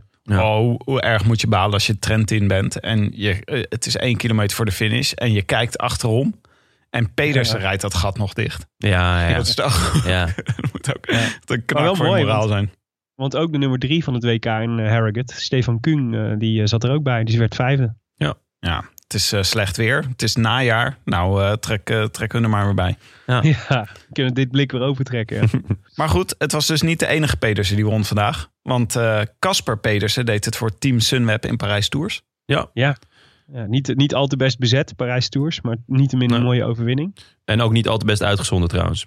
Nee, Nie, niemand zond het uit. Nee. Waarvoor bedankt, NOS. Wat is ook weer Parijs Tours? Wat is dat ook weer voor koers? Dat is sprinten, toch? Ja, was, het, was het altijd, maar um, nu, ze, ze schijnen nu het, het parcours iets aangepast te hebben. Um, uh, waardoor het uh, veel uh, heuvelachtiger wordt. Een beetje, ja, ja Strade Bianca viel als term. Uh, Vorig jaar Krach Andersen, toch, Jonne? Nee, ik dacht twee jaar geleden. Vorig jaar Oh, Jelle ja. Wallace uit mijn hoofd. Oh, maar, ja. Ja. ehm, maar bijvoorbeeld Barguil wordt vierde vandaag. En eh, Bardet wordt zevende. Ja, dan zal het geen sprintkoers zijn geweest. Nee. En eh Jetse Bol heeft hem ooit bijna gewonnen, Parijs Tours. Ja? Ja. Het is wel En, een, eh, eh, eentje met veel geschiedenis, toch? Het is echt een heel ja, oude en, maar wat, ik, wat dus vet was, dat Joris Nieuwhuis werd gewoon derde. Ja, ja, ook heel vet. Echt leuk. Ja, Ja. Echt leuk. mooi. Oké, nou, eh, is dit, eh, hebben we dan Gent-Wevelgem gehad? Ja, of nee, er kwam natuurlijk de race voor de vrouwen kwam er nog achteraan. Ja, we moeten het heel eventjes over hebben inderdaad. Want dat was inderdaad, we zeiden net al van, ik vond het echt leuk dat hij na de race van de mannen was in plaats van ervoor. Toch altijd, ik geniet, maar ik ben ook meer een toetjesman dan een voorgerechte Dus dat is wel... In dat opzicht vond ik het Ik zeg ook, maar ja. qua framing al, al, uitstekend. En vooral omdat het, was ook echt wel nog een leuke, spannende, spannende koers. Eh, dus ik vind eigenlijk dat dat wel mag blijven. Dat, Ja, maar eh, dan dat we wel- vaker vrouwenkoersen na afloop van de mannen hebben. Ja, maar dan wel even een heads-up. Van tevoren gewoon van, hé hey jongens. eh, Dit komt er nog aan. ja, en, nou, en vooral van de mannen finishen wat vroeger. Want dan ga ik Ja. niet meer padellen, weet je. Ja, nee, dat is waar. Ja. Zullen, we, zullen we doorgeven aan Griet Langerdok? Dat is namelijk de organisator van eh Gent-Wevelgem. Oh, ja. Als en wist je dat hij, eh, die is dus ook lid van de vrijwillige brandweer in Wevelgem. Echt? ja, mooi hè? hebben we nog een update. ja, daar komen we zo op. Oh, Ja. Willem, Maar wil ik je... dacht- een- Oh, Ja, ik dacht ook, nee, ik dacht ook, ehm, eigenlijk vond ik het wel, ik bedoel, ik vond het eigenlijk wel leuk, Gent-Wevelgem in de herfst. Dus ik, ik ben ook echt een groot pleitbezorger van dat we, dat we, het is natuurlijk echt een, on- een ongelukkig seizoen op heel veel fronten. Maar ik hoop toch dat, er, dat we ook, zeg maar, langzaam dingen treffen die we toch wel willen houden en zo. En ik moet zeggen, Gent-Wevelgem in de herfst, dacht ik, als je toch die eh, twee koersen, dus Vlaanderen, Ronde van Vlaanderen en Gent-Wevelgem, elk steeds meer een eigen identiteit wil geven, dan zou ik me echt best kunnen voorstellen dat je Gent-Wevelgem naar de herfst verplaatst. In plaats van hem ook in de lente laat verrijden. Ja. Want nu heb ik toch altijd bij Gent-Wevelgem nog een beetje het gevoel, het is het voorprogramma van de Ronde van Vlaanderen. Terwijl als je hem net als vandaag ziet, denk ik, ja, dit is gewoon, dit krijgt in alle soort van identiteit van een veel grotere klassieker dan wij hem tot nu toe, dan, in ieder geval dan dat hij in mijn hoofd is. Ja, mee eens. Het zou echt mooi zijn als er een paar mooie klassiekers eh, in het najaar verreden worden. Zoiets, ook zoiets als de Trobro Leon of zo. Die verdient gewoon een veel groter podium. En in de herfst heb je dat. Maar moet Gent-Wevelgem dan niet gewoon op 28 juni verreden worden... op de dag dat Frans Ferdinand vermoord werd? Ja, dat zou wel echt schitterend zijn, ja. Om in het thema te blijven. Starten in Sarajevo. ja, dat Sarajevo, Wevelgem. Wevelgem. Dat lijkt me wel een goeie. In Flanders Fields. Ja. Oké. Ja, Wil je Ja, nog iets eh, over dus, Wout eh, van Aert zeggen, Willem? Nou, eh, eh, wat zei je? Of ik iets over Wout van Aert wil zeggen? Ja, we hadden net een tijdje, een tijdje terug zeiden we iets over Wout van Aert... maar toen zei je daarover later meer. Ja, nou ja, dus, dus je, ehm, over, de, over de medialogica die dan volgt na zo'n koers. Dus Van Aert was een beetje grumpy na afloop, omdat, eh, omdat hij vond dat eh, Van der Poel wel iets te veel op zijn wiel had gereden. Dat hij, dat hij, hij zei ja, Van der Poel was eigenlijk meer bezig met zorgen dat ik niet zou winnen dan zelf dat hij de koers aan het winnen was. Eh, en Van der Poel reageerde daar dan weer een soort van beetje kribbig op. Die zei eigenlijk gewoon, ik vind het een beetje flauw van Wout. Want hij weet zelf ook wel dat ik altijd ruim te winnen. Wat waar is, weet je wel. Dat is, dat is gewoon zo. En het is vrij logisch dat je je focus legt op de, op de grote favoriet voor de koers. Dat snap ik ook heel goed. Maar je ziet dan meteen zo in die, met name in die Belgische media, dat dat super opgeklopt wordt meteen, weet je wel. Dus er staat dan in, volgens mij het laatste nieuws kwam dan zo'n column over de scheldpartij tussen Mathieu van der Poel en Wout van Aert en zo. En Ja. ik echt, dat is echt, ja, dus zo creëer je dus een situatie waarin die jongens echt nooit meer iets willen zeggen over elkaar of over de koers of ook maar iets wat spannend is. Dus alles zo overinterpreteren. Dus ik dacht, ik vond het wel een beetje flauw van Van Aert om op zo'n manier te reageren. Maar ik dacht ook, ja, het is ook gewoon, eh, hij is ook gewoon, hij baalt gewoon na de koers dat hij, dat hij niet gewonnen heeft. En dat is de voornaamste reden. Ik denk dat hij nog steeds eh, Van de Poel prima renner vindt en andersom ook hoor. Maar bij de vrouwen dus geen Nederlander op het podium. Niet eens bij de top 5. Pas op de Crisis is zevende plek. compleet. Ja, Crisis is compleet. Gitzwarte Ja, dat was, dag. eh, dat was heftig. Tijden van Ja. Rob Ruig, ze zijn er weer. Twee, en, en sterker nog, twee Belgen op het podium. Op 1 en 2. Ja. Dat is ook, eh, dat is ook dus de, de, België, de Belgen zaten in crisis en, eh, en hebben nu eh, hoogtijdagen. En wij, wij zakken weg in het moeras. maar wacht even. Marianne Vos deed niet mee, of, wel? Nee. Nee, Marianne Vos deed niet mee. Eerste En, wild ook niet, want die had ook eh, corona. en Annemiek van de- Vleuten deed niet mee. En Anna van der Breggen deed niet mee. Nou, Oké, dat, heeft misschien, dat heeft ook misschien iets te maken met de uitslag. Ja. Nee, maar eh, het was, eh, de, de, st- sterker nog, eh, ehm, we, we speelden wel degelijk een belangrijke rol. Want eigenlijk kwam het vooral, de, de overwinning van Jolien Doren kwam ook vooral tot stand door het geweldige werk van Amy Pieters. Die werd volgens mij uiteindelijk achtste of negende. Ehm, en en en die, die, die controleerde eigenlijk voor in de groep zodanig en zo goed dat Jolien Doren eh, de sprint kon winnen. Eh, dus het was toch een, eh, was weliswaar een Belgische zege, maar met een, eh, met een Nederlands randje. Gelukkig is ook eh, niks nationalistisch ons vreemd, hè? Nee. en Demi Vollering, Vollering is heel jong en, eh, en een groot talent. Dus die gaat eh, de komende jaren eh, gaat al die Belgen overheersen. joh. Wordt Geen zorgen. zevende vandaag. Geen zorgen. Oké, laten we het over de Giro hebben. Want daar stond vandaag een enorme bergetappe op het programma. Ja. Namelijk van San Salvo naar eh Roc Roccaraso. ik ben altijd, elke keer als ik hier aan begin, dan eh, weet ik weer dat eh, ik eh, Leon Geuyen of, eh of eh eh, Liedewij boos op mijn, eh, op mijn dak krijg. Maar erbij ons ook. Niet door, iets- ons niet door Tim, we vergeven het je. ja, Nou, ik niet hoor. Ik ben ook echt woedend nu. Eh, maar goed, eh, dus een, eh, een flinke bergetappe en ehm, eh, met finish bergop. Ja, echt eentje om je te op, op te verheugen. Ja, Als je maar, vooraf aan naar de, naar het Giro-programma kijkt en denkt welke etappes moet ik opschrijven omdat ze de moeite waard zijn om te gaan kijken, dan stond deze er wel bij. Ja, je zou bijna kunnen spreken van een uitdagend parcours. ja, meer dan 4000 hoogtemeters. De slotklim eh, bijna 10 kilometer met een gemiddelde van 5,7 procent. Ja. Eh, ik had hem op mijn laptopje opstaan naast uh, Gent-Wevelgem. eh, in de Eurosport eh, player. Want eh, daar werd, werd, hij, eh, werd hij de hele dag eh, in uitgezonden. Op Eurosport was overigens gewoon weer MotoGP. Oh, Ja. man. Dat is toch is ook... een wonderlijke keus, toch? Ja. Maar, Kijken er überhaupt mensen naar motorrijden? maar- Ik ken niemand die naar motorrijden kijkt. ik ook niet. Ja, goed. Ja, misschien zijn dat al die mensen die in Noord-Frankrijk wonen. Ja. Dat die dan allemaal naar MotoGP kijken. Ja, geen idee. Maar, ook, maar ook, ze hebben dan ook echt twaalf kanalen waarop je MotoGP kan kijken.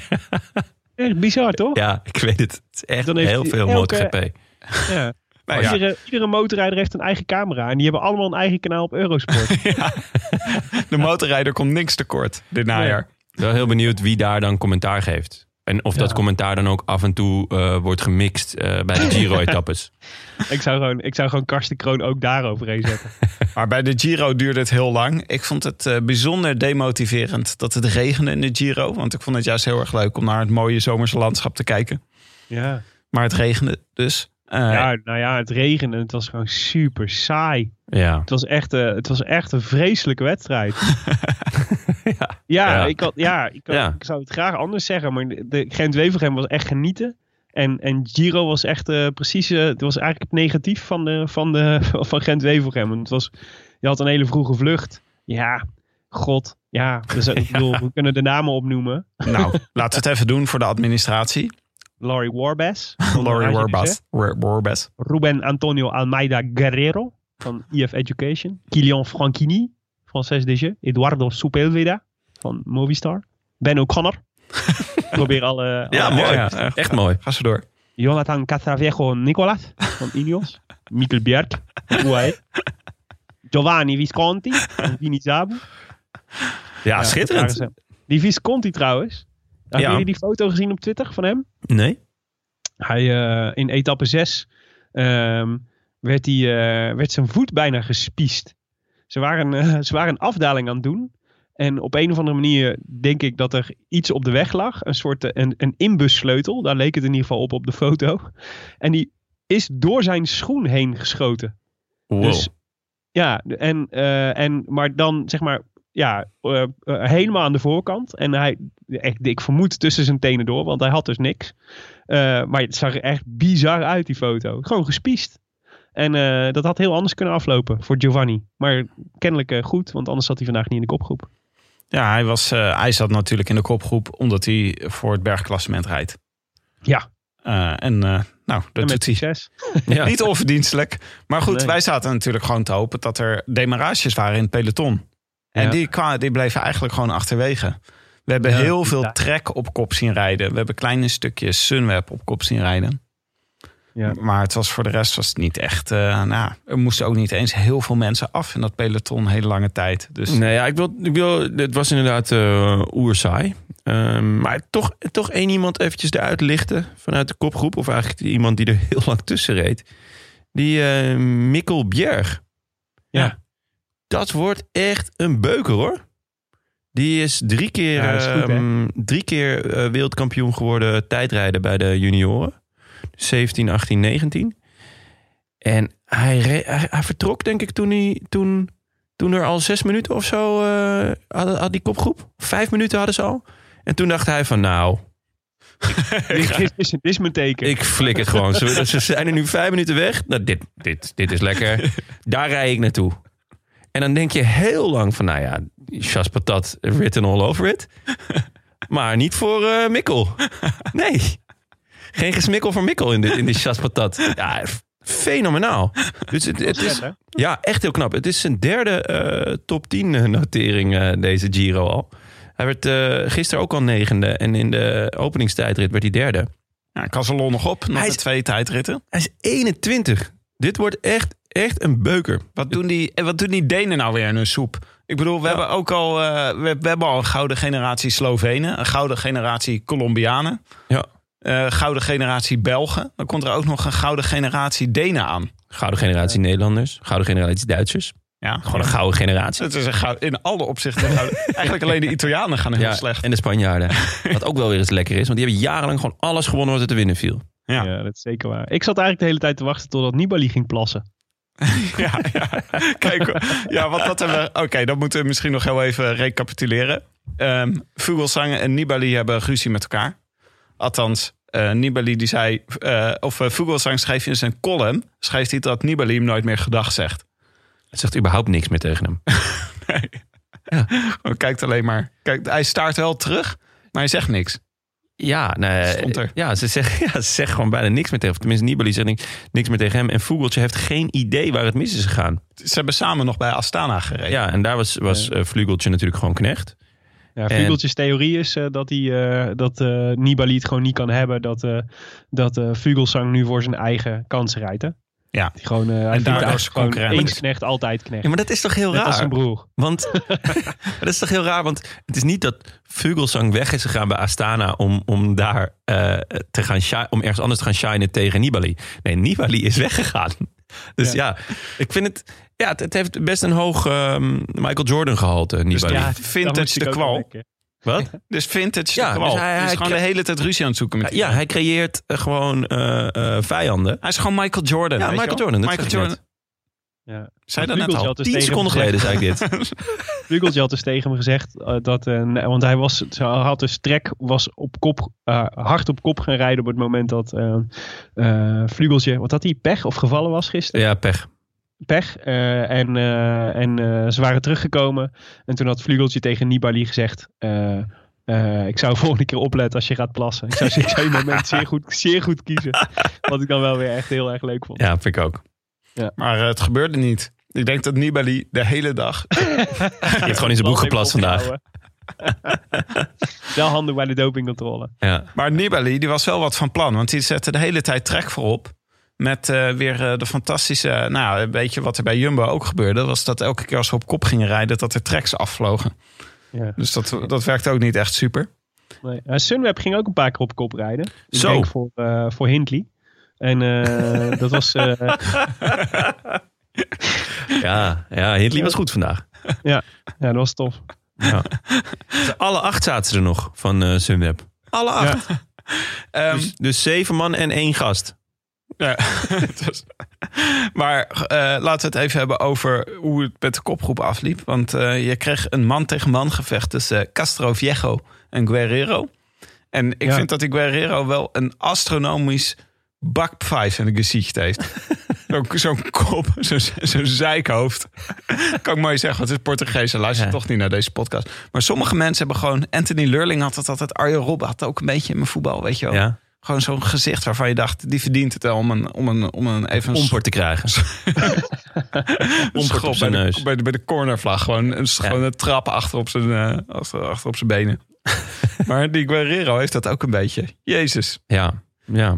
Eh, Maar ja, goed. ik denk eigenlijk dat Castroviejo eh die schop wel wil geven. Want Guerrero heeft geen meter kop, kopwerk gedaan in, in, Nee. in, het, in het groepje daarvoor. Maar Castro Viejo die kan niet eh, demareren. Dat is gewoon niet iets wat hij doet. Wat dat betreft is het ook niet helemaal tempo eerlijk. rijden. Ja. Ja. ja, en Guerrero die sprong gewoon in de laatste kilometer. Want Venijn zat echt in de laatste kilometer. Eigenlijk in de laatste 400 meter. En eh, die, reed gewoon, eh, die reed gewoon keihard bij Castro Viejo weg. En won. Ja. En zo is het voor Ja. Portugezen een hele leuke Giro aan het worden. Ja. Ja, en voor, en voor EF Education ook. Want het is ook al hun tweede, hun tweede ritzegen. Ja. Ja. Dat hadden ze denk ik toch niet verwacht toen ze aan deze... Aan, een- die dachten, we hebben met de presentatie van ons, eh, van ons outfit al, eh, al eh, het hoogtepunt gehaald. Ja, wil zijn shine Ja. nog gepakt. En dan heeft eh Tano Kangert nog niet eens een snelheidsduivels ontbonden. Had je Onder- trouwens de sale meegekregen van de EF Ed- Ed- Education eh Keer Palace outfit? Nee? was donderdag om 12 uur ging de sale, ging de sale open. Dus kon je, kon je de, alle spullen kopen die Nee. van EF Education waren. En toen heb je voor En, mij... eh, Even, even om een beeld te geven, een jackie eh, voor 500 euro. Het was niet goedkoop. En eh, binnen vier minuten alles uitverkocht. en dat heb je gewoon voor mij gekocht. Ja, ja. Nou, dat ja. vind ik echt sympathiek. Dat vind ik echt... Ja, Dat had je niet hoeven doen, maar ik ben er wel heel blij mee. Nee, je moet er wel de hele dag in lopen. Ja, dat is prima, joh. Je kent me. Ook die tijdrithelm, hè? Ja, die is wel heel vet. Gewoon mee door Amsterdam. maar eh, bij het peloton, die reden gewoon met z'n allen naar de, naar de finish. Ja. Eh, en pas in de slotkilometer gebeurde er wat. Het een ja, en de ander. slotkilometer was ook wel echt om je te op te verheugen. Want de- die, die klim was wel lang, maar de, de, het venijn zat in de staart. Want daar ging het pas echt omhoog. En, ehm, en eh, ja, Jay, Jay, eh, Jai Hindley. Jai, Jai Hindley met nog iemand van Team Sunweb. Ik herkende hem even niet. Die ging samen met, eh met Vogelsang, gaven ze, gaven ze nog even gas. En dat was mooi, want, eh, want eh, ze lieten best wel, eh, ze, ze, ze maakten nog best wel wat afstand ten opzichte van Almeida bijvoorbeeld, maar ook Nibali en Bello Bilbao en Kruiswijk was, die vond ik echt ver achter zitten eigenlijk, te ver. Zover dat eh, Koen Bouwman zelfs voor, voor Kruiswijk was. Hoe, Ja. Hoezo kan Koen Bouwman in één keer klimmen trouwens, dacht ik. Nou, hij was ook best wel goed in de Giro van Ro waar Roglic... eh, even kijken waar Carapaz won en eh Roglic eh, net niet mee kon. Maar toch niet, zo, toch niet zo goed dat hij gewoon zo lang mee kan op een klim. Nee, maar eigenlijk was er dat gewoon... gewoon verkeerd onthouden? Dat kan er- hoor. Maar, Maar er was denk ik vandaag gewoon niet zo heel veel gebeurd. En Kruiswijk kan dit gewoon niet. Als iedereen ineens super hard op zijn steile klim begint te rijden... van die springveren, daar kan hij gewoon niet zo goed mee omgaan. Ja, en ik, wat, wat Tim zegt is wel waar. Ik denk gewoon dat er niet zo hard gekoerst werd. Ook. Niks ten nadele van Koen Bouwman hoor. Maar meer, eh, ik, ik denk dat, dat iedereen gewoon eh, het- ja, redelijk eh, safe naar de, naar de finish reed. Maar niet zo hard gekoerst werd. De, de, dat zou, dat, qua tempo zou misschien kunnen. Maar het was natuurlijk wel loeizwaar met die regen en zo. Dus Harm van Hoeken werd na afloop geïnterviewd. En die zei gewoon dat hij de reden waarom hij niet meer mee kon aan het einde. Zei hij, ja, het sloeg gewoon op mijn benen van de kou en van de, en van de, de hele dag in de regen fietsen.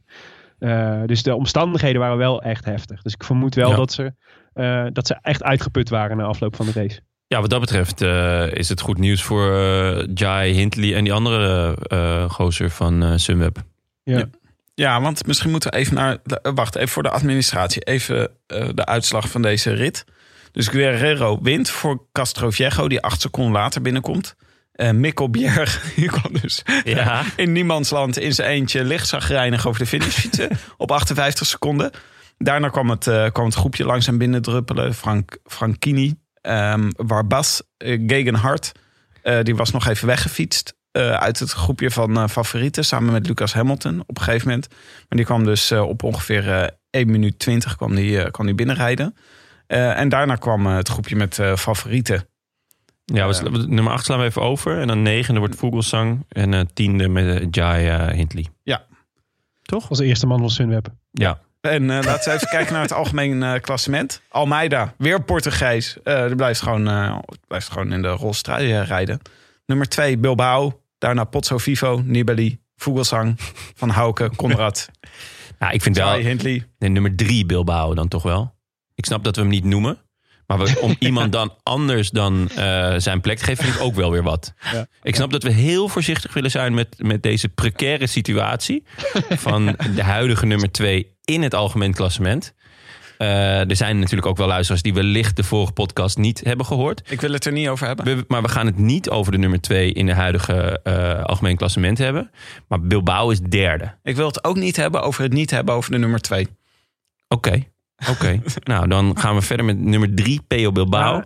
En ik zag ook, wat wel het leuke was, ik zag ook eh, luisteraars, en denk ik tenminste luisteraars, ook eh, op Twitter vandaag andere mensen erop aanspreken die, die, die het wel over, eh, over, over, de huidige nummer twee van over het de algemeen huidige nummer klassement. twee hadden. Ah, en ja. anderen daar elkaar ook op aanspraken dat het, dat, het, dat dat niet kan. Dat je dat niet kan maken. Ja. Zeker niet nu. Nee, En, eh, en, eh, en daar was ik heel, werd ik heel blij van. Dus ik dacht, dat, dat hebben we wel nodig de komende twee weken. Dat we elkaar ook durven aanspreken op gedrag. Ja, ja, Eh, ja. en eh, we- weet je, laat die hele coronamaatregelen dan maar even zitten. En focus even hierop.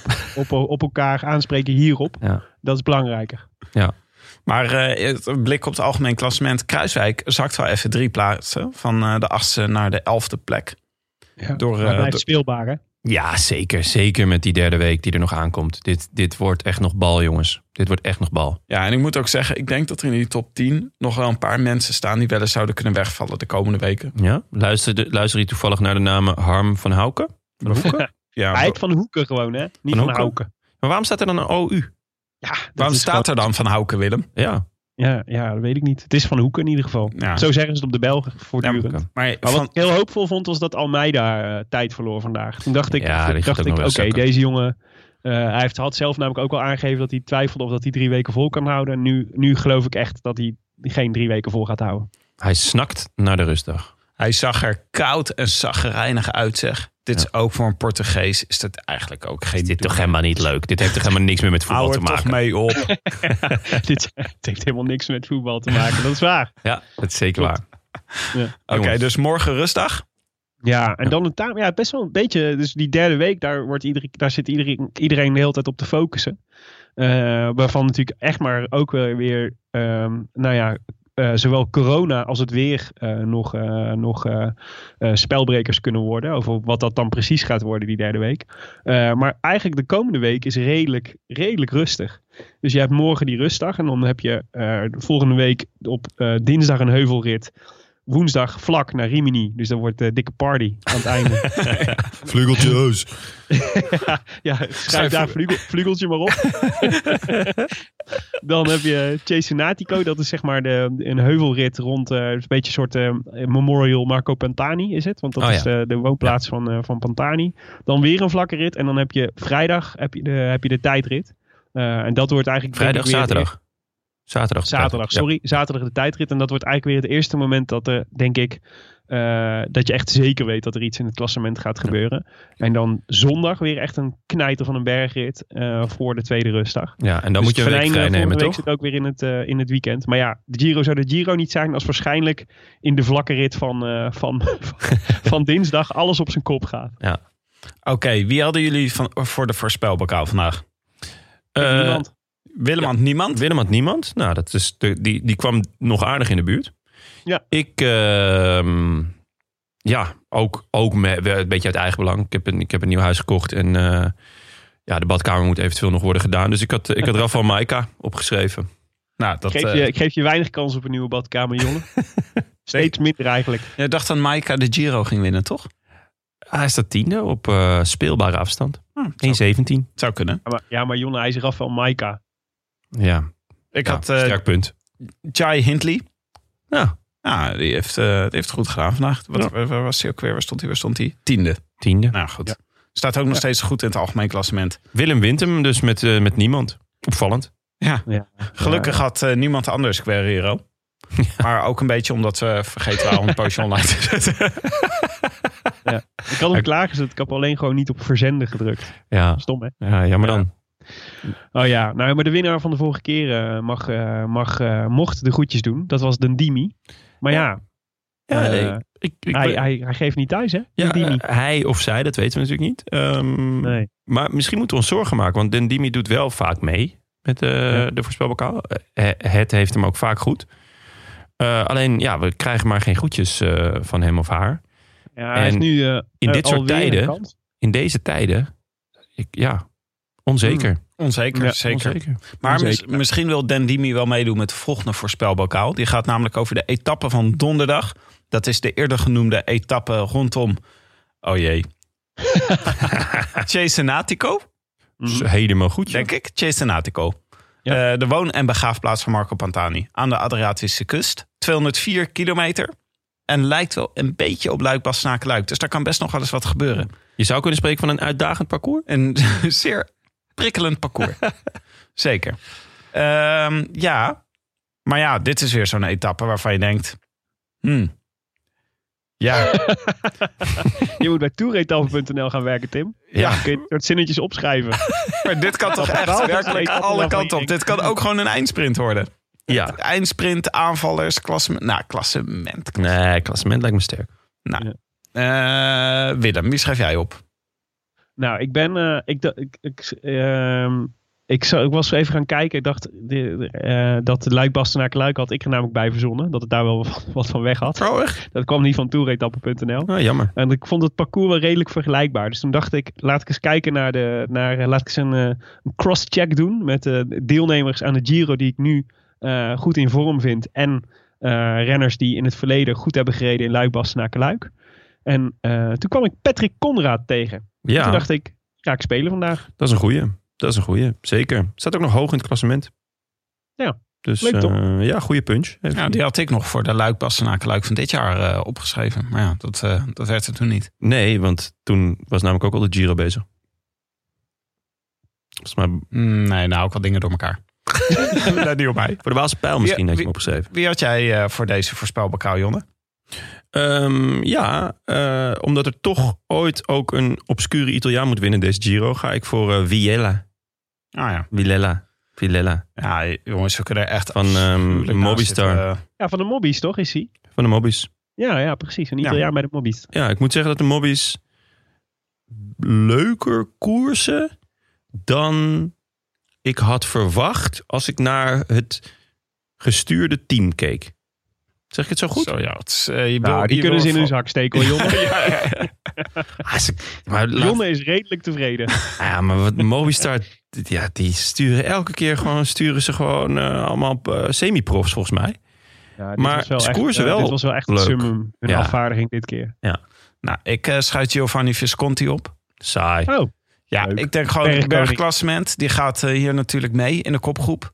En eh, ik ben met John eens. Er moet gewoon een keer een, eh, een eh, obscure Italiaan moet gaan winnen. maar het is wel echt, een- die Visconti vind ik ook wel echt een jaloersmakende gok hoor, Tim. Want het is wel echt een, eh, het is wel echt een winnaar, deze man. Anders rijden jullie om. Neem, neem, jij, neem jij Visconti en dan neemt Tim Conrad. Nee, nee, nee, zeker niet. Zeker niet. Ik vind mijn keuze nog altijd beter. Oké. Sowieso die- heeft- Visconti heeft toch echt al, eh, die heeft echt al tientallen koers gewonnen. Dus die, die kan wel wat hoor. Ja, en we hebben hem ook genoemd als Dark Horse in de voor, eh, voorbeschouwing. Hij is toch ook echt al 37 of zo? En toen, eh, toen, noemde, eh, toen noemde Jonne, prees hem ook nog voor zijn regiewerk in eh Wedding Crashers. Ik weet niet Oh ja, dat is trouwens echt fantastisch. Zo'n goede film. Dat hij die heeft geregisseerd. Wonderbaarlijk. Oké hij is van jongens. 13 januari 1983 trouwens. Dus hij is inderdaad 37. Nou, daar heb je het je het U luisterde naar De Rode Lantaarn. Gepresenteerd door uw favoriete bankzitters. Willem Dudok, Tim de Gier en mijzelf, Jonas Riese. Veel dank aan onze sponsoren. Scorito en Canyon. Hashtag fiets van de show. En aan de vrienden van de show. Bijvoorbeeld Joey van de Heuvel. Tim Smolders. Lennart F.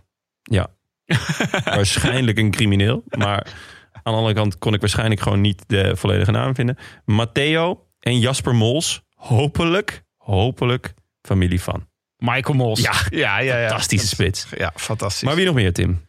Je wel, eh, maar even daarover gesproken, Jonne. We Ja. hadden een rectificatie van iemand die Tober met zijn achternaam heeft. En dat jij daar, dat je Ronnie! daar Ronnie laat liggen. Oh, dat is Vond ongelukkig. Ja, Ja, vond ik niet des Jonnes. ja maar nee, klopt. Dat, dan merk je dat ik laag in mijn energie zat. Ja, Ja, stond eh, bij vrienden van de show ook nog Ellie. En ik hoop dat dat eh, mijn moeder is. Die heet ook Ellie. Ja. Oh, Ja, dat zou zomaar kunnen. Ja, weet Ja, niet. dat Leuk. zou heel goed kunnen. Maar ik, ik klik Ellie, dan altijd even, bedankt. even aan even de, op de naam en dan krijg je het e-mailadres. Oh ja. En daar kunnen we stond wel even denk ik. Kloosterman. Maar ja, Ja, niet gelijk hier eh doxen. Niet gelijk eh, allemaal Oh, sorry. privégegevens op straat gooien, jongen. Zometeen krijg je allemaal fanmail. ja, dat is echt wel waar. Manouk, eh, ook bedankt. Tim van Ham. Jurre Haak, eh, ja, vriend, eh, vriend van de show natuurlijk. Jaap Laarhover. Laarhoven. En dat is de supporter van Timo Rozen. Ja, dat is toch leuk? Ja, heel leuk. dat erbij jongens. gezegd, die supporter van Timo Rozen. Ja, ehm, Ja, naast. eh, ja, het, ja, stond tussen haakjes, dus samen heb ik erbij gezet. Naast de corona-epidemie is er nog een eh, andere epidemie gaande in Nederland: een eenzaamheidsepidemie. Eh, gelukkig hebben wij daar als Oh. Roland Taarn een, een oplossing voor. Word vriend en voel je nooit meer eenzaam, jongens. We zijn inmiddels met. Mooi, jongen. Ja, goed hè? Ja, warm. Echt Ja. heel warm dit. Ik eh, zat nog te denken om eh, met zo'n, met zo'n eh, misschien zo'n pianomuziekje eronder te doen. We zijn inmiddels met 592 vrienden van de show, klopt dat nog? En counting. Ja, ja. Dus eh, als je wil kan je intergalactisch websurfen. En dat doe je naar de en klik dan op Word Vriend. We krijgen ook veel vragen van onze Belgische luisteraars... hoe ze vriend van de show kunnen worden.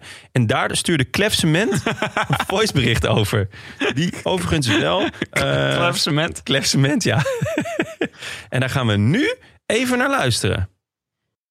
Dus voor de Belgische luisteraars van de Rode Lantaarn podcast, of zoals eh, mijzelf, de Nederlanders die in België wonen, je kan ook vriend van de show worden door gratis een Bunkbank account app te downloaden en via die weg eh, lid te worden. Dus je hebt niet per se Ideal of een Nederlandse bank nodig. Succes mannen, goed Michiel. Oh, Klef. Klef, super sympathiek. Eh, opvallend wel dat hij ja, dus wel groeten met Van Michiel deed. Maar dat was waarschijnlijk dan een vriend van hem of zo. Eh, want dit was, dat hoorde je aan alles, Klef Cement. enfin, eh, Ik vind het wel veel werk om vriend van de show te worden uit het buitenland. Kun je dat niet even makkelijk regelen, Tim? Ja, Tim. Hup, aan de slag. Ja, er wordt nu gebouwd. Dat komt eraan. Het komt eraan, jongens. Maar Komt je er moet ook... eh, het is momenteel oorlog hè, met België. Dat Ja, is... eh, zeker. Het is... eh, Dat bemoeilijkt de zaak. ja. Dat gaan we niet makkelijk maken. Nee, eh, makkelijker kunnen we het ook niet maken. Ehm, eh, wel, nou ja, never mind. en zo draag je rechtstreeks bij aan onze nieuwe shows. En wellicht een zeer verdiend derde huis voor Willem in Kan. Alles kan. Eh, de Rode Lantaarn wordt verder mede mogelijk gemaakt door Dag en Nacht Media en Hitskoers.nl, de wielenblog van Nederland en Vlaanderen. Wij danken hen voor de steun op vele fronten. En in het bijzonder Bastiaan Gejaar, Maarten Visser, Leon Geuyen en notaris Bas van Eyck. Tevens gediplomeerd brandweerman te Maden. Willem, hebben we nog een update? Nou, ja, kijk, ik had eh, vorige, vorige aflevering natuurlijk de noodklok geluid. Ja. Hè, want eh, het was al zo lang geleden dat er nog iets gebeurd was in Maden. Dat ik, nou ja, serieus aan het overwegen was om ja, toch het gesprek met Den Hout en Oosterhout voor te zetten. Maar ehm, ik weet nog, dus we hebben de vorige aflevering, eh, we nemen altijd zo rond acht uur op. En dat was met, op woensdagavond met Nienke. En om tien over half negen dus eigenlijk even nadat ik de brandweer in Maden voor het laatst had gewaarschuwd, kreeg het brandweerteam Maden een melding binnen.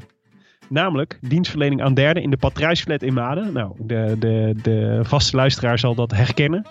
Dat is één van de plekken in Maden waar veel bejaarden wonen. En waar veel bejaarden wonen is vaak, is vaak alarm. Veel pyromanen. ja, zeker. Ja, of, of gewoon mensen die snel in paniek raken. Dat zou kunnen. Eh, maar tijdens het inmelden kregen we te horen dat de ambulance om assistentie gevraagd zou hebben. Eh, dus moesten ze aanrijden. Eh, maar na enkele minuten aanrijden kregen ze alweer te horen dat de hulp niet meer nodig was. Oh. Dit kan heel goed nieuws zijn. Namelijk, oh, het viel allemaal wel mee. Of heel slecht nieuws. Dat was toch al geschiet. Het is, het is niet meer nodig. Oh, Wat ook niet uit te sluiten valt. De een patrijsflat is afge- afgebrand. het was echt, er was niks meer van over. Maar Helemaal was tot, dus eh, tot was een retourtje kazerne. Maar dat maakt niet uit. Uitdrukken is uitdrukken. uitdrukken is uitdrukken. Dat, dat is een, een welbekend Maden spreekwoord. Heb ik laatst opgezocht. uitdrukken is uitdrukken. Uitdrukken is En, eh, uitdrukken. En Duitsland is het beloofde land. Toch? Dat, is, dat is een beetje het motto daar. eh. Desnoods rij je een rondje over de rotonde en dan ga je weer terug de kazerne in. Maakt niet uit, je bent uitgerukt. En dat Ja. is belangrijk. Zeker. Wil je reageren op deze Roland Taan? Dat kan via vele wegen. Je kunt ons sowieso vinden op Facebook en Twitter. Maar- Twitter zegt. Twitter. Ik vind het mooi. Eh, maar je mag ook mailen naar groetjes at derolandtaarnpodcast.nl. En we vinden het superleuk als je ze een review wil achterlaten op iTunes. Omdat we ze zelf leuk vinden, vind ik echt. Maar ook omdat ze anderen helpen de show te vinden. Tim, hebben we er nog eentje? Zeker. Eh, we hebben er eentje van eh Dai, Lady Dai, denk ik. nee, Marionski77 heeft op dinsdag, dat is de Dai van dinsdag, eh, een vijf sterren recensie achtergelaten met de titel Altijd fijn, net Nienke. nu Kees er is, hebben we Nienke een post moeten missen, maar ineens zit ze bij de vrienden van de Rode Lantaarn. Wielerpraat wordt altijd leuker met, leuker met Nienke erbij. Hoera. En daar bedoelt Marionski77 natuurlijk mee. Dat eh, de, eh, doelt ze mee de podcast. Ik ken iemand die Ja. hier een tijdje niet was. Omdat Nienke aan het bevallen was. Maar zie hier. Ja, Ja, en volgens mij omdat Anne Janssens een beetje moet doormonteren hoor. hoor, de, ja, de producer van Ik ken iemand die. Die wordt hier ook weer gewoon klakkeloos geshamed. Ja, goed. Goed, Aan de slag. Willem. eh, waar, waar heb jij gezeten tijdens deze aflevering? Zat, jij, eh, zat je in de woonkamer of zo? Of op de bank? Nee, op mijn logeerkamer zit ik. Ik zit, eh, ik, dit is eh, de lo- logeer slash werk slash Zwiftkamer momenteel. Oh, je, zit ik. je zit niet meer in de kledingkast zoals vroeger. Nee, ik dacht, dit is ook eigenlijk al prima. Ik, kan hier, we hebben hier nu, ik heb hier nu ook gordijnen hangen, dus dan kan ik het een beetje dempen en zo. Blij- En het is veel gezelliger dan in een kledingkast praten. Zeker blij dat je uit de kast bent gekomen, eh, Willem. Dit was echt een uitstekend Coming moment. out day, hè? Ja, Dus dat ja, zeker. Dit is, zo is de cirkel weer rond vandaag. Schitterend. Wij zijn er donderdag weer. Dus Ja. niet woensdag, maar donderdag. Even opschrijven met een roze pennetje in je agenda, Jon. Heb ik bij me. De, Zeker. en de voorspelbokaal staat nu online. Oh, Willem, je bent geweldig. Je klonk als een nachtegaaltje. En ik zie jullie donderdag weer. Biento. wederdienende. Tot dan. A biento. A biento. Willem. A biento. Mijn a biento is ook rijkelijk vroeg. In the south of France. In the south of France. Sitting right next to you. Maar eh, je klonk heel goed hoor. Ja, Was lekker. ik denk, ik denk niet dat we jouw opname nodig hebben, heel eerlijk, om heel eerlijk te zijn. Die quicktime. Maar eh, stuur hem maar op hoor, daar niet van. Wat maar dat betreft, want ik heb niet opgenomen. dat meen je niet. Ja. Oh, Maar ja. wat ik wel, eh, wat ik wel Maar via USB is veel beter dan... Ja, eh, USB is veel beter geluid. Oh, ja, echt veel zo'n verschil. Maar wat ik wel echt moeilijker vind, is dat we... Ik merk ineens hoeveel non-verbale communicatie we doen. Ja. Terwijl we de rode lantaarn maken. Dat ik dan vaak eh, even knik naar Willem van... Neem jij het hier over? Ja, of even, eigenlijk als je een vraag stelt, dan, dan weet ik altijd wel van, oh, deze gaat mijn kant op komen. Of, oh, deze gaat naar Willem, gewoon door je houding. Klopt. Ja. En dat, is nu, eh, dat kan nu niet. Nee. Maar ging goed, toch? Willem? Willem? Oh, Willem heeft te lang opgehangen. Zit hier gewoon lekker tegen Willem aan te lullen. Hij zegt gewoon helemaal niet. Oh, dit is echt classic. Heerlijk. Hallo? Nou, Oké, ik eh, ga op stop drukken. Even kijken.